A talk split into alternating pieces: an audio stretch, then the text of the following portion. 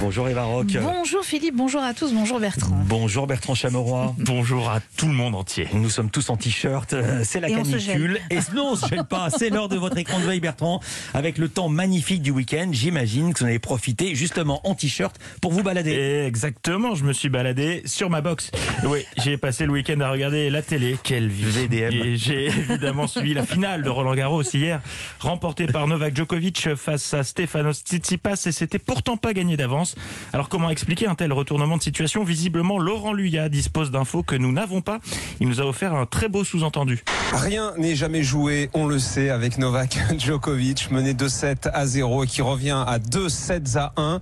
Voilà, euh, il est euh, rentré au vestiaire, il a rechargé euh, les batteries, son énergie en fait, pour revenir métamorphosé en fait. hein. Hum, Mais que veut-il nous dire? Là On nous aurait menti Mystère face à Djoko Tsitsipas donc qui a inspiré les commentateurs de France 2. Avantage Tsitsipas. L'équation est simple. hein. Quand il passe dans ce début de set, et depuis un petit bout de temps, quand sa première balle passe, il domine, et il doit jouer un deuxième service, c'est plus difficile. Titi passe ou ça casse en fait. Et retrouvez-le en tournée dans toute la France à partir du 4 juillet. Sinon, ce week-end à la télé sur TF1, c'était chanson avec le retour de Duo Mystère pour ce deuxième numéro des euh, duos toujours aussi émouvants.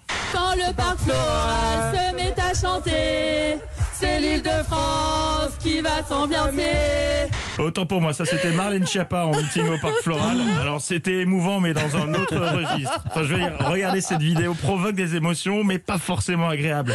Cette justesse, tout ça hurlé dans un micro mal réglé et un mégaphone, c'est...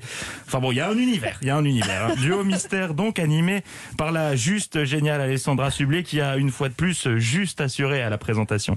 C'était juste magnifique. C'est juste un cadeau merveilleux. C'était juste sublime. Ça se passe juste là. C'était juste euh, sublime de vous entendre ce soir. Juste une chose. Monsieur Pignon, votre prénom à vous c'est François, c'est juste Et ben lui c'est pareil, c'est juste. Voilà, elle a juste un petit tic de langage, Alès. Et enfin, pour que la joie soit totale, j'ai terminé le week-end avec Objectif Reste du Monde, qui, contrairement à ce que son nom laisserait penser, n'est pas un programme consacré à la propagation du coronavirus. Non, il s'agit de la nouvelle émission de télé-réalité de W9 qui met à l'honneur des candidats emblématiques de ses précédents programmes. Comme ça maintenant. Et la production leur fait mener une vie d'enfer en les faisant participer à des épreuves horribles. Cette semaine, ils ont dû épeler des mots. Pas cool, franchement. Épelle-moi le mot rhinocéros.